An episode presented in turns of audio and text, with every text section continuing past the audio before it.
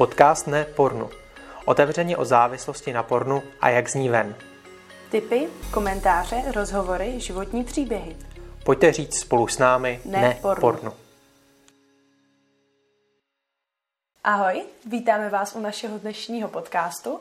Tady je Táňa, koordinátorka e-coachu a je tady se mnou Pít, ředitel projektu. Ahoj. Dneska uslyšíte Pítův příběh, protože jsme si říkali, že bude dobré pro začátek podělit se s vámi i o naše životní příběhy, abyste věděli, kdo vás těmi podcasty vlastně provází. A v budoucnu se můžete potom těšit i na další životní příběhy. Pojďme hned na to. Píte, řekni nám nějaký úvod do tvého životního příběhu. Úvod do mého životního příběhu. No, můj úvod je takový, že jsem s pornem začínal, tak jak uvádí v podstatě teďka statistiky, jo, že lidi s tím začínají v 11 letech, tak to byl můj případ. Sice to už je nějakých 20 let zpátky a tenkrát jsem nezačínal že jo, tvrdým pornem ve formě videí na internetu, ale jenom nějakýma časopisama, který jsme si s kamarádama vyměňovali nebo který jsme si chodili koupit do trafiky. Takže to byla taková zajímavá forma i adrenalinu. A bylo tehdy snadné si takový časopis koupit, protože když přijde 11 leté dítě do trafiky, tak prodali mu tehdy v pohodě porno časopis. Tak úplně v pohodě to asi nebylo, přece jenom, jo, byl to takový ten adrenalin, jak jsem řekl, jestli to vůbec jako prodaj. Na druhou stranu, já jsem v podstatě od 11 vypadal na 18, takže to tomu trošku jako pomáhalo. A, ale na druhou stranu tam byla ta nejistota, jestli to prodají, jestli náhodou mě u toho někdo neobjeví, že si to jako kupuju, to znamená, jsem se snažil najít nějakou trafiku, která byla co nejvíc od mýho bydliště a tak dále. Takže v tomhle tom směru to bylo, jak říkám, zároveň takový jako adrenalin, že tam byla taková přidaná hodnota. A na druhou stranu, jak jsme mluvili v jednom podcastu, tak tam byly nějaký ty bariéry v té formě, že člověk si za to porno musel zaplatit, musel právě překonat ten stud, že si to jde koupit a že ho tam někdo reálně uvidí a podobně. Takže ta dostupnost nebyla tak jednoduchá. A myslím si, že to trošku ještě zbrzdilo ten můj jako vývoj závislosti, ale tenkrát ty časopisy bylo něco, co mě přitahovalo, něco, co prostě bylo zajímavé, že jo, doma jsme se o sexu jako v žádném případě jako nebavili, to bylo naprostý tabu. Tady to mě vzrušovalo, že jo, do toho masturbace tak přinášela pozitivní pocity a tím pádem jsem se k tomu prostě vracel častěji a častěji. A kdybys řekl, že nastal nějaký zlom, kdy to přešlo od nějaké klukovské zvědavosti k něčemu už trošku vážnějšímu? Já si myslím, že to bylo postupně, když, že jo, ono asi dva roky na tom, to znamená nějak ve 13 letech, tak jsme si začali s klukama vyměňovat CDčka, kde už jako byl i video porno, byl to nahraný, to znamená nějakým způsobem už jsme přešli tím videím, potom asi další rok na to, tak už přišel vysokorychlostní internet. Kolik ti bylo let tehdy? To bylo nějakých 13-14 let. Mm-hmm. A měl jsi možnost si ty CDčka doma vůbec pustit? Jo, tak tím, že jsem měl v podstatě počítač, já teďka nevím, kdy já jsem dostal svůj první počítač, ale myslím, že to bylo v nějakých 12 letech. No. Mm-hmm tak v podstatě ta možnost doma byla. Samozřejmě ne každý tenkrát doma měl počítač, jo. ono se to teprve tenkrát začalo tak jakoby rozjíždět, ale tím, že já jsem tenkrát přecházel i na Gimple trošku, dřív jsem šel na Gimple ze sedmičky, tak v podstatě na informatice nám řekli, že pokud nemáme doma počítač, tak jako se nám bude hodně blbě studovat. Takže jsem doma trošku zapracoval tady na tom, no a rodiče samozřejmě mi potom jako ten počítač koupili ale to samozřejmě otevřelo cestu právě k těm CDčkám a velmi rychle potom i k tomu internetu. No. Co se dělo potom? Jednoduše, jakmile přišel potom ten vysokorychlostní internet, tak už to bylo o tom, že jsem se velmi rychle dostal k nějakým těm videím. Přece jenom už tenkrát byly videa, které byly zdarma, nebo samozřejmě člověk viděl, kde je třeba stáhnout. Existovaly torrenty, že jo, všechny ty, tyhle ty jako možnosti. Případně s kamarádama jsme si poslali nějaký odkazy. No a člověk do toho tak začal zabředávat více a více a tím, že v podstatě už tam nebyla ta bariéra, že musím někam jít a koupit si nějaký ten časopis, který přece jenom se rychle okouká, když to tak řeknu, a nebo koukat pořád na ty stejné videa na CDčku, tak najednou tam byl široký výběr toho, co člověk jako si může najít, co si může stáhnout případně. A to už bylo to, že jsem začal trávit u toho porna v podstatě každý den a člověk přišel doma ze školy, udělal možná nejrychlejší úkoly, naučil se možná trošku jako na test, ale to jsem taky celkem jako flákal, když se přiznám. A potom jsem trávil spoustu času tím sledováním porna. A samozřejmě v tom vrcholu té závislosti tak to přešlo už do toho, že jsem byl schopný to sledovat třeba několikrát jako denně a člověk vždycky jako hledal takový to ideální video, ono se tomu říká teďka binging, že opravdu trávíš třeba několik hodin i tím, že vyhledáváš to správný video, kterýho nakonec v podstatě se uděláš a podobně. A to je vlastně i ta forma toho úniku z reality, jo? že vlastně mm-hmm. ono se říká, že v té závislosti nejde o ten orgasmus samotný potom, ale jde o ten únik z reality, že ty jako neřešíš některé ty věci, problémy v životě. Kolik ti tehdy bylo na tom vrcholu té závislosti? No to bylo takových 15 let, bych řekl. 15 let. A kdy ten, jak dlouho ten vrchol trval? Respektive, kdy jsi uvědomil, že tohle asi není úplně nejlepší a že by si s tím mohl možná něco dělat? No, já jsem si to uvědomil asi v 16 letech, skoro v 17 teda až. A to potom, co jsem byl na jedné konferenci pro mladý, a tam jsem poprvé slyšel jednoho týpka otevřeně mluvit o tom, že on sám byl závislý na pornografii a jaký to mělo negativní dopady na jeho život.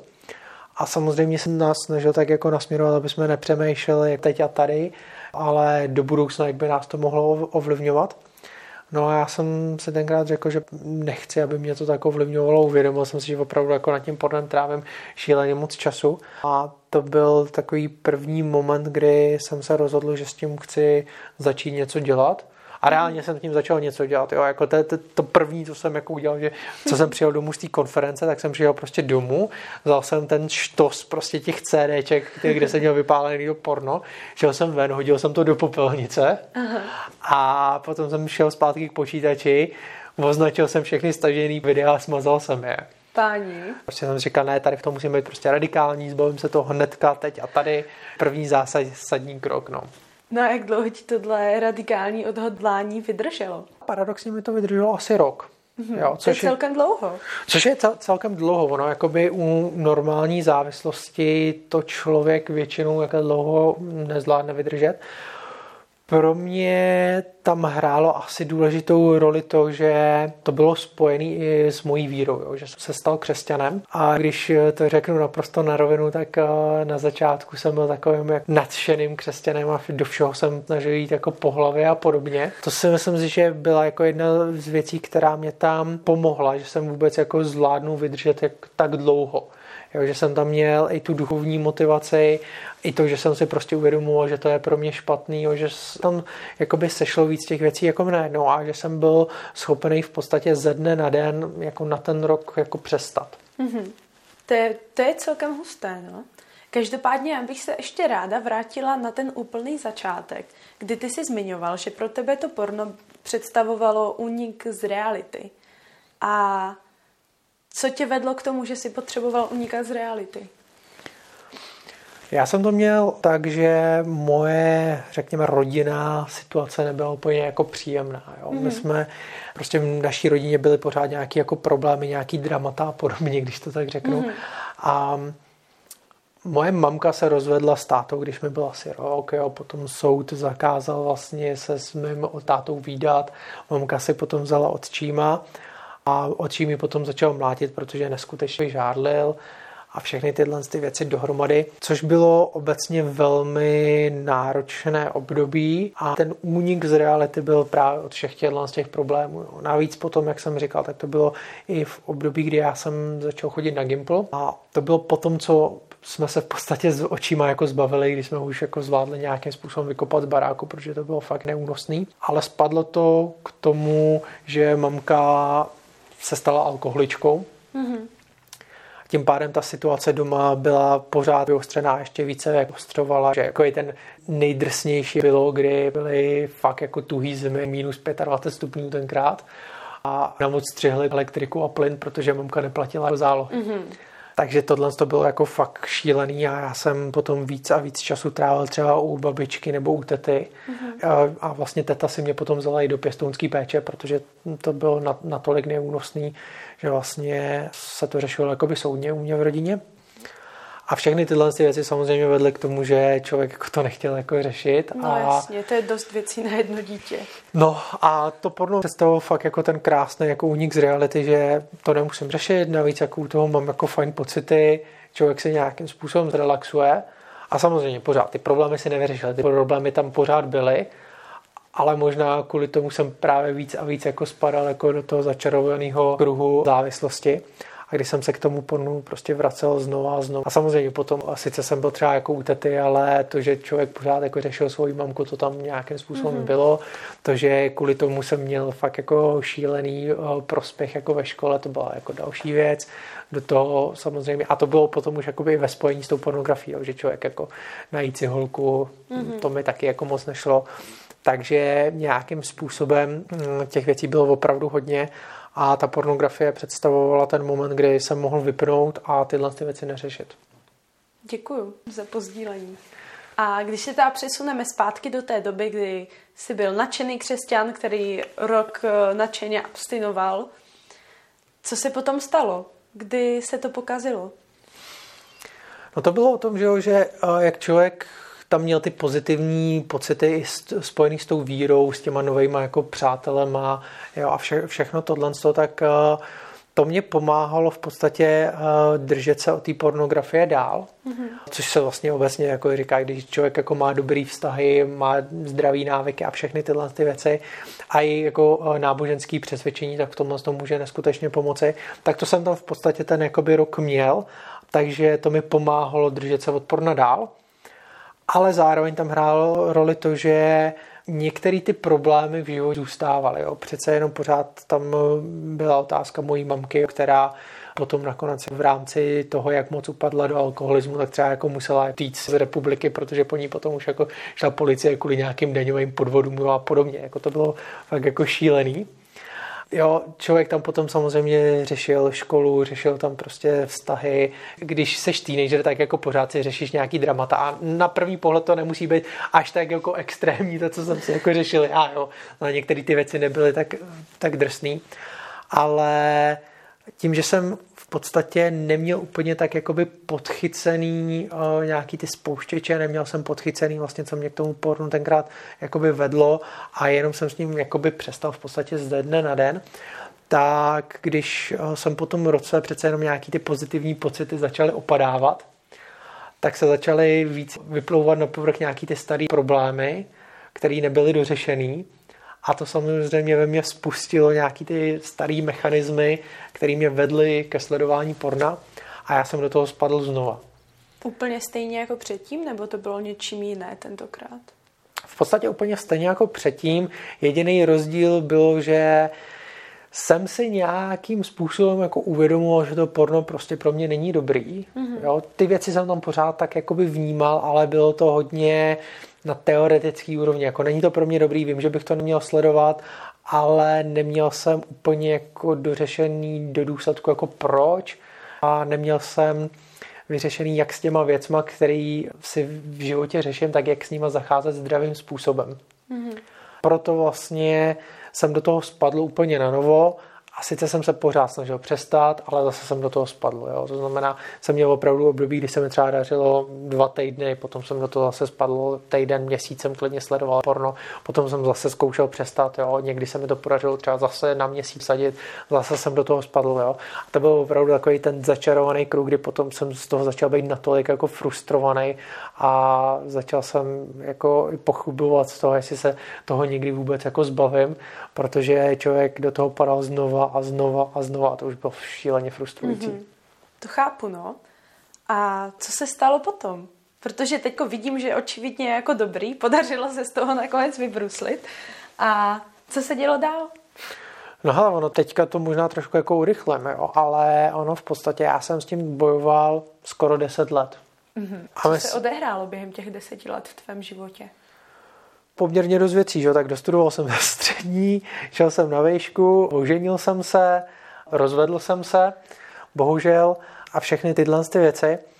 Jeden z takových jakoby, zásadních bodů, který jsem jak si myslel, že mi nějak jako pomůžou, tak právě bylo, jak jsem se připravoval svatbu, tak jsem si v hlavě říkal, jo, člověk se ožení, tím, že jsem byl samozřejmě křesťan, tak jsme eh, i se sexem čekali do svatby a všechno to, tak jsem si říkal, jo, a potom bude mít jako sex s manželkou, takže všechny problémy se vyřeší. Čekal jsi tady tenhle zázrak, jakože svatba Přesně vyřeší tak. všechny tvé problémy. Přesně tak, svatba vyřeší všechny moje problémy spousta lidí, se kterými jsem se bavil, jo, a ne, nenutně jako, jako, že eh, křesťanů, že potom, až se vezmou, budou mít sex, tak se jim to vyřeší, ale je lidí, kteří prostě v tohle to jako nevěří, tak často mají prostě pocit, jako, že až si najdu sexuální partnerku, mm-hmm. nechám porna a všechny problémy se vyřeší, jo, ale ono to tak nefunguje. No jasně. jo, protože jakmile to je v té fázi té závislosti, a to jsem se naučil fakt jako na svém osobním příběhu, tak jako člověk se k tomu pornu bude vracet, protože to porno a ten reálný sex přece jenom funguje na jiný, jiný úrovni, že jo? V tom pornu prostě nemáme ty dotyky, nejsou tam ty vůně, jo? Nejsou tam takový ty pocity jako vůči prostě partnerce a tak dále. A to platilo i u mě, že jo? Já když jsem uh, prostě se oženil, a začal jsem teda jako sexuálně žít, když to tak řeknu, tak jsem s pornem tenkrát zvládl přestat dokonce asi možná na tři měsíce, řekněme. Mm. Jo, samozřejmě byl to teda nějaký boost, protože zase jo, nějaký pozitivní emoce, nějaký jako vztahy, zná to tam jako by hrálo roli, ale zase ty spouštěče a všechny ty věci nebyly zase dořešený a byla to jenom jako dočasná jakoby náhražka a tím, že tam ty věci nebyly zase dořešené, tak po třech měsících jsem se k tomu zase vrátil. Zase jsem padal úplně stejným způsobem jako předtím. Jaký to mělo vliv na to manželství? Na to manželství to mělo vliv samozřejmě jako na té úrovni, že jsem se cítil vůbec jako blbý, že tohle to sleduju místo toho, abych se jako věnoval manželce. Jo, to jako jedna věc. Druhá věc, samozřejmě potom člověk jako nemá tolik jako sexuální touhy řešit něco s manželkou, když vlastně se uspokojí sám jako u toho porna. Obecně mám pocit, že to mělo dost negativní vliv z tohohle z toho pohledu. Ale samozřejmě i tím, že jsem tam měl vybudovanou tu závislost a měl jsem tam vůbec trošku tak jako představu, když jsem věděl, že to jako není reálný, když jako se někdy jako říká, že to je pohádka pro dospělý, tak ten mozek to nějakým způsobem naprogramuje. To znamená i představa, jak by ten sex měl fungovat, jo, jak dlouho bych měl být schopný v té posteli jako vydržet a podobně, tak to všechno tam tak trošku jako ovlivňovalo a člověk nebyl úplně s tím vztahem, s tím sexem ve vztahu prostě spokojený, že jo? Mm-hmm. protože to najednou neodpovídalo takovým těm nereálným představám, který člověk měl z té pornografie. A věděla o tom tvoje manželka, že máš tenhle problém? Hm, samozřejmě, že ne. Nevěděla. Takže, jako... takže to bylo ještě k tomu takové tajemství, co tam mezi váma vyselo. No samozřejmě, protože to jako člověk jako nechce eh, říct. Už takhle vím od klientů, jo, se kterými si prostě píšu teďka, že jako svěřit se takhle jako přítelkyni s tím, že mají takovýhle problém, to je šílený a nechtějí přece jako by ublížit, jo. Na to, když prostě jako je to manželka, a na to, když ještě jako jsme křesťané, že jo. Mm, jasně, no. Takže prostě všechny ty, tyhle ty jako věci. A člověk to nechtěl řešit. Je to něco jako osobního, je to fakt jako nepříjemného, je to něco, kdy člověk jakoby selhává a řešit to s někým dalším, natož prostě s někým, kdo je mi jako blízký a na kom mi jako záleží, tak člověk nechtěl vysloveně zraňovat pocity toho člověka. A já si myslím, že to byl jako jeden z důvodů, proč jsem s tou pornografií zápasil tak dlouho. A nejenom jako v tom manželství, ale i předtím, jo, že opravdu jsem měl ten pocit, musím si to zvládnout sám. Mm-hmm. Jo, mhm. protože tohle je můj problém, a je to tak citlivý, já o tom prostě nechci s nikým mluvit, protože se stydím, protože prostě by mě nepochopili nebo by mě odsoudili, takže všechny tyhle ty pocity tam hrály roli a já jsem měl fakt pocit, musím to udělat sám. A samozřejmě tam byl zároveň ten pocit, jsem na to sám. Jo, jo, jo. No, ten strach říct si o pomoc, to dokáže s lidma hodně zamávat. To bylo neskutečný v tom slova smyslu, že opravdu člověk to chce nějakým způsobem ze sebe dostat, chce jakoby s tím přestat, ale zároveň mám pocit, že lidi, kteří jsou v tom jako zabředlí, tak si nedokážou úplně představit, jaký by to mělo dopady. Jo? Že opravdu často tam přemýšlejí hodně negativně a já jsem to tak právě jako měl jo, s tím odsouzením a všema těma, těma věcma. Místo toho, aby si uvědomili, že to, že za někým půjdou a začnou to řešit, tak na ně bude mít opravdu jakoby ten pozitivní vliv. Jo? Že do téhle doby to byl jakoby zápas, který byl v podstatě dopředu prohraný, jo? protože nějaký copingový mechanismy nebo tak to tam jako nebylo. A často to je v, i v jiných jako oblastech života, že když člověk řeší nějaký problém, tak jako se mnohem hůř řeší, když se to člověk snaží vyřešit sám, když je na to sám, když se snaží přijít na řešení sám, tím, že tenkrát jako žádné dostupné jako návody nebo něco jako ve stylu nepornu, jako náš projekt, kde rozšiřujeme povědomí o tom, jak s těma, s těma věcmi bylo a to nic takového nebylo. Jo. To znamená, v podstatě člověk opravdu na to byl se vším všudy sám a nebyl tam žádný návod nebo typy, konkrétně s tím bojovat. A v tomhle tom to bylo fakt jako náročné. Přispělo to nějak i k tomu rozvodu, kterým to manželství vlastně skončilo? Je to otázka. Tam myslím si, že přímo jakoby v tom mém manželství, tak tam hrály roli asi jiné věci. To, že samozřejmě jsme nebyli schopní, nebo tím, že to nějakým způsobem narušovalo náš jako intimní život, tak pravděpodobně to nějakou část sehrálo, ale asi bych tomu nepřisuzoval tak jakoby významnou roli konkrétně v tom mém případě. Vím, že u některých lidí to hrálo poměrně dost významnou roli. Ty jsi říkal, že potom se v tom teda takhle nějak plácal asi 10 let. Co se stalo potom? Čím těch 10 let skončilo? No já bych řekl, že uh, těch deset let začalo tím, Aha. že uh, jsem se svěřil konečně. Jo, jo, jo. A takže to bylo o tom, že jsem se poprvé svěřil v podstatě svojí nový manželce. S tím, že mám uh, se závislostí na pornografii problém. S tím, že ona se mi ten v tu dobu svěřovala prakticky taky, že taky byla na pornografii závislá. A to už jste byli manželé. A to už jsme byli manžela. Mm-hmm. To znamená, v tom manželství prostě my jsme se jeden den, dokonce po jedné přednášce právě jsme se oba dva rozhodli, že si tohle to musíme navzájem vyznat a navzájem jsme si vlastně vyznali, že vlastně oba dva jsme měli s pornografií problém. To je husté, že jste se s tím jako tak mm, bez domluvy vlastně skoordinovali na jeden den. Přesně tak. Takže to byl takový jakoby den bod zlomu v podstatě, kdy já jsem potom se o tom svém problému začal bavit s více lidma. Vytvořil jsem si kolem sebe i skupinu chlapů, se kterými jsem se začal bavit o tom, jakým způsobem to řešit, co prožívám, s tím, že oni si taky řešili tenhle ten problém. A společně jsme se snažili hledat právě jakoby řešení a společně jsme se z toho snažili jakoby dostat. A právě už jenom jakoby ta podpora neskutečně pomáhala. Mm-hmm. A ono se to ukazuje i v jiných jako případech závislostí. Že jo? Třeba se ukazuje, že ty podpůrné skupiny typu anonymní alkoholici, tak jsou a vlastně nástroje, které lidem opravdu pomáhají dostat se z té závislosti. A jeden z těch bodů je právě, že se učí v té skupině nějakým způsobem mluvit o těch věcech přirozeně. Jo, samozřejmě není to příjemné, Není to, že by se tím jako chlubili nebo cokoliv, ale učí se mluvit o té své závislosti, o tom svém problému normálně, bez toho, aniž by se setkali s odsouzením z té druhé strany. Mm-hmm. A to bylo něco, co mi taky neskutečně pomáhalo právě bořit takový ty představy v mojí hlavě, že mě lidi odsoudí, že mě nebudou mít rádi, nebo že by to mohlo vést k rozpadu vztahu a podobně. Že najednou, když člověk to začal řešit, tak vlastně všechny tyhle ty milné představy, předsudky, tak se najednou začaly bořit a dávali člověku větší svobodu zaměřovat se víc na to řešení a na to zbavování se té závislosti. Pomáhali jste si navzájem nějak i s manželkou?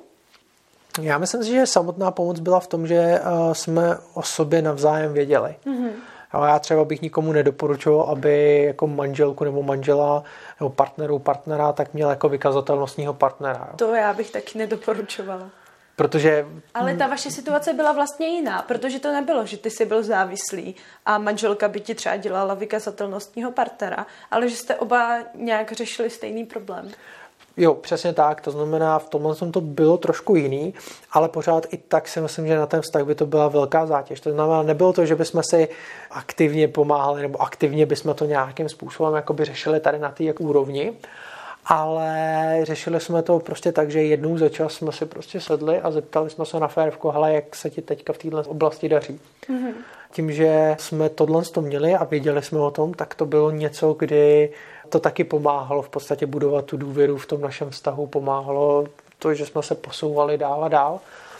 A věděli jsme, že ten druhý se nás v podstatě může kdykoliv jako zeptat, což taky hrálo určitou jako roli, že vlastně, jako kdyby se mě teďka jako zeptala a já jsem se včera díval na porno, tak by to asi jako nebylo jako příjemný. Aha. Jo. Takže už jenom samotný tohle vystoupení z anonymity a to, že to s tím člověkem, který je mi takhle ještě blízký, to začnu takhle řešit, tak mi neskutečně pomohlo. Jak tehdy vypadal nějaký tvůj denní režim nebo nějaké jakoby každodenní věci, které si dělal, aby si právě zabránil třeba těm spouštěčům? Mm-hmm. Jak se proměnil tvůj život? Myslím si, že já jsem to neměl ani tak o nových koníčcích, protože přece jenom těch koníčků jsem v životě měl poměrně dost, takže to nebylo ani tak o tomhle tom. Spíše to bylo víc o tom zaměření se na vztahy. To v mém případě třeba bylo jako mnohem důležitější. Protože obecně já třeba na profesní úrovni, tak vím o sobě, že jsem spíš jako extrovert, jo, že mě nedělá problémy komunikovat s lidma, vystupovat na veřejnosti a všechny tyhle ty věci, ale řekněme na vztahový úrovni nebo v osobním životě jsem víc introvert. A třeba řešit věci takhle jakoby s dalšíma lidma, něco, co se vnitřně řeším, nějaký takovýhle problémy, to mi není úplně přirozený, takže to bylo něco, co jsem se musel začít učit. Mm-hmm to byl to, co mi právě jako pomáhlo. Tím, že jsem se vytvořil tu skupinu těch chlapů, jak jsem říkal, a s nima jsem začal řešit prostě svůj život trochu komplexně, že to nebylo jenom jako mám problém s pornem, budeme řešit jenom pornografii, ale že jsme řešili i další věci, jako třeba náš přístup k práci, jo, ke škole a tak dále. Že jsme řešili, jakým způsobem přistupujeme třeba k penězím, jak s nimi zacházíme tím, že prostě někteří jsme byli už ženáči, někteří byli ještě single, jo, tak eh, v tomhle jsme se tak jako mohli jako doplňovat, obohacovat se, se navzájem pohledy a jakým způsobem teda řešíme třeba i tu pornografii, jo, ale jakým způsobem třeba i řešíme svůj volný čas, čím ho trávíme, co děláme. Takže to byly věci, kdy najednou ten vztah už nebyl jen tak na povrchu, že se bavíme o tom, jaký jsme měli týden a co se vlastně dělo a bavíme se jenom o takových povrchních věcech, ale že jdeme opravdu jako do hloubky a zkoušíme se i zamýšlet trošku víc jako nad podstatou, proč ty věci děláme tak, jak je děláme a jestli by nebylo fajn dělat třeba nějakým způsobem jinak. A když přišly nějaký problémy, takže jsme je mohli řešit společně. Co byly nějaké věci, které ty konkrétně si začal dělat jinak, kromě toho, že se začal potkávat třeba s touhle skupinou, svěřil se s manželce a nějakým dalším lidem? Přímě řečeno, asi žádný další věci tam jako moc nebyly. Aha, to já nevím, třeba nainstaloval jsi blokační program nebo něco takového? Ale já jsem si ho tenkrát vůbec jako nainstaloval. Mm-hmm. Já jsem tenkrát měl v tomhle tom taky takový jako přístup, který má spousta našich klientů a který momentálně nechápu, a, ale tenkrát jsem asi neměl vysloveně tu potřebu to řešit blokovacím programem, ale můžu říct, že momentálně ho třeba mám nainstalovaný v mobilu, protože mobil pro mě vždycky byl jako hlavní zdroj jako pokušení. A není to o tom, že bych prostě byl teďka nějak ve velkém jako pokušení jako pustit si porno nebo tak, ale prostě chci být jakoby vykazatelný ohledně toho, jakým způsobem používám ten telefon. Mm-hmm. Takže teď jsem dospěl k tomu, že to používám, i když v podstatě na porno jsem nekoukal asi tři roky. Takže v tomhle tom slova smyslu to mám prostě jenom takový jako bezpečnostní nástroj, mm-hmm. jo, který mi ani to porno neblokuje, ale jenom monitoruje moji aktivitu a když tak to posílá kamarádovi.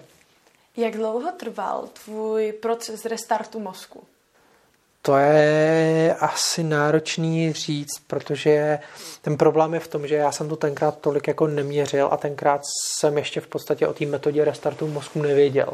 Jo, a tak no. nějaká doba vlastně od té chvíle, kdy ty jsi se svěřil, nastal ten bod zlomu, do chvíle, než bys řekl, že do chvíle, kterou bys označil za nějaký bod jakoby vítězství? Já bych řekl, že to možná byly klidně dva roky. Mm-hmm. To byl proces, kdy tam byly nějaké jako relapsy, kdy jsem se k tomu pornu třeba zase jakoby vrátil. A i když třeba jenom na týden, jo, nebo něco takového. A, ale byl to proces možná nějakých dvou let, mm-hmm. jo, kdy jsem si opravdu procházel tím eh, restartem, restartem. A myslím, že potom tam byl třeba proces ještě dalších dvou, tří let, kdy jsem přestal sice sledovat porno, ale měl jsem za ten rok třeba čtyřikrát nějaký nevysloveně a že bych do toho spadnul naplno to, ale že to byl vždycky takový jako ojedinělej. Ojedin... Uklouznutí. Takové uklouznutí, přesně tak, jo. A že člověk si něco řešil, nebo prostě najednou přišel nějaký spouštěč, který jsem ani nevěděl, že je spouštěčem, jo. A pro mě to bylo vždycky jako moment, kdy jsem si říkal, OK, tak co se teďka stalo? Já, že už jsem k tomu nepřistupoval negativně, já jsem zase se, zase jsem se podíval na porno nebo takhle. A že jsem to konečně jakoby k tomu dokázal přistupovat pozitivně, když to tak řeknu. Ne, že to není problém, ale je to problém, ale pojďme to řešit konstruktivně. To znamená, co se vlastně stalo, proč jsem jakoby selhal, co byl ten spouštěč, jakým způsobem to můžu do budoucna jakoby zabránit, jo? Mm-hmm. jak můžu ty věci dělat jinak. Jo, to znamená, první rok to byly třeba čtyři uklouznutí, potom to byly tři uklouznutí a potom to byly asi dvě uklouznutí za ten rok. A momentálně můžu říct, že jsem prostě asi tři roky jako bez porna. Mm-hmm. Jaký bod by si označil jako ten bod toho vítězství? Nebo jaké období? Mm, řekl bych, že, že to bylo asi ty dva roky po tom, co jsem to poprvé řekl jako té manželce mm-hmm. a kde to přešlo do toho, že když tam bylo nějaké to uklouznutí, že jsem to už řešil konečně konstruktivně a že to začalo posouvat tím tím směrem. Jo, to znamená, myslím si, že spousta lidí má poměrně jako nerealistickou jako představu, že v podstatě i když dokončí restart mozku, tak už se nikdy v životě na porno nepodívají. Mm-hmm. To je sice ideál, kterýmu samozřejmě se snažíme směřovat, ale musíme se naučit vypořádat uh, i s tím, že když prostě tam nějaký to uklouznutí je, tak to není konec světa. Mm-hmm. Jo, a musíme se naučit tomu přistupovat jako k pozitivní zkušenosti, ze kterých já se můžu něco naučit, jo, jo. když to tak řeknu. Jakmile tohle to člověk dokáže, tak už je to obrovský jako krok k úplnému vítězství. Mm-hmm. Já mám ještě poslední takovou, takovou těžkou možná otázku. A mě by zajímalo, co by si, když se podíváš zpátky na toho 15-letého Píta, který začal využívat porno jako únik z reality, co bys mu poradilo, aby dělal místo toho? Profackoval bych ho, aby to nedělal, ale... Myslíš, že by to pomohlo? A myslím, že by to nepomohlo, ale... to je zajímavá otázka. A já bych asi doporučil eh, opravdu začít některé ty problémy, které jsem v tom životě měl, tak je řešit víc konstruktivně. Mm-hmm. No, opravdu třeba i najít se nějakého tenkrát psychologa nebo podobně, protože vím, že spoustu věcí, spoustu jako pocitů, tak člověk spíš jako potlačoval, než aby je řešil. Jo, a to myslím si, že obecně jako není zdravý a samozřejmě, když jako je člověku 15 jako let, tak si připadá, že přece jako ty věci zvládne sám jo, že nepotřebuje ještě ke všemu chodit nějakému psychologovi, na to, když jsme v České republice, kde jako lidi vůbec nejsou zvyklí chodit k psychologovi, že jo. Ale myslím si, že to, že jdu k psychologovi ještě neznamená, že jsem blázen, že jsem šílenec a naopak to může mít velmi pozitivní vliv, že člověk v podstatě pracuje sám na sobě. A takže bych to vnímal v tomhle tom, jako naučit se opravdu pracovat na sobě a nežít jenom, když to tak řeknu, tou přítomností, která je sice neskutečně důležitá, ale více i zamýšlet nad tím, jakým způsobem to, co dělám teďka, bude mít můj vliv na můj budoucnost. Mm-hmm. Což je v 15 letech pořád jako hodně náročný, ale myslím si, že je to možný a znám spoustu jako lidí i jako klientů, kteří nám prostě psali, který to zvládli mm-hmm. a kterým to naopak neskutečně pomohlo právě v tom jejich procesu zbavování se závislosti. Dobře, děkuji moc, že se tady se mnou rozpovídal dneska o svém příběhu a podělil se o něj i se svými posluchači. Je ještě něco, co bys si chtěl doplnit? Co máš pocit, že nezaznělo a mělo by? Já si myslím, že k tomu příběhu asi ne. Samozřejmě, když eh, by lidi měli otázky, klidně nám můžou napsat že jo, na naše stránky nepornu.cz a já klidně na nějaké další otázky odpovím ať už formou e-mailu, nebo prostě a se k tomu někdy můžeme vrátit v rámci nějakého podcastu nebo něco takového. Ale jinak je to asi všechno. Tak jo. Tak to je od nás dneska všechno. A kdybyste vy měli nějaký životní příběh, o který byste se rádi podělili, tak nám určitě taky napište. Budeme za to moc rádi. A můžete se těšit na další podcast. Určitě. Tak jo, díky moc eh, za pozornost, díky to, že jste přetrpěli můj uh, příběh. ne, doufám, že vás aspoň nějakým způsobem uh, inspiroval a že vás to možná inspiruje k tomu začít ty věci řešit uh, taky. My se budeme snažit uh, natáčet i další životní příběhy, protože nám to přijde opravdu důležité A i ze zkušeností i ostatních klientů, tak víme, že je právě ty životní příběhy často motivují k tomu nám napsat. To znamená, pokud si něco řešíte, nebojte se nám napsat. To je asi to hlavní, co bych nakonec Přesně řekl. tak. Tak jo, mějte se. Ahoj. Ahoj.